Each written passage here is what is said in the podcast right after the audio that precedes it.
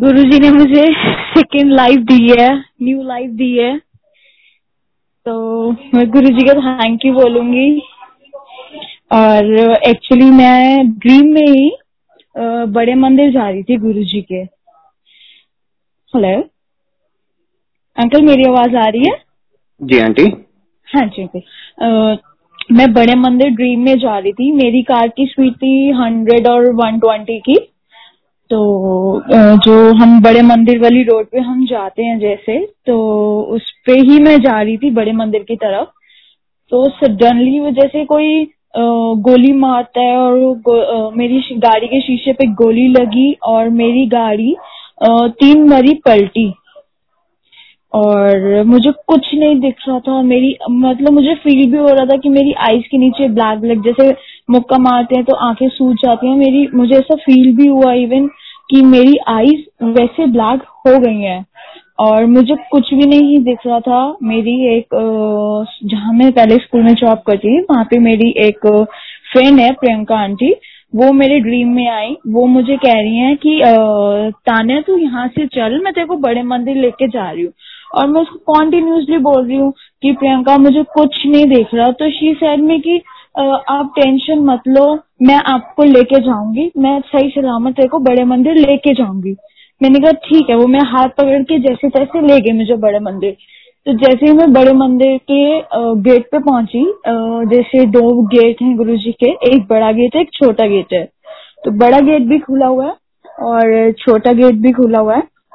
तो उसमें एक सरदार अंकल आए हैं छोटे गेट से और वो बोल रहे हैं कि सॉरी वो बोल रहे हैं कि जिसने दर्शन करने हैं वो इस साइड से आ जाओ, बाकी सारे दूसरी साइड से जाओ।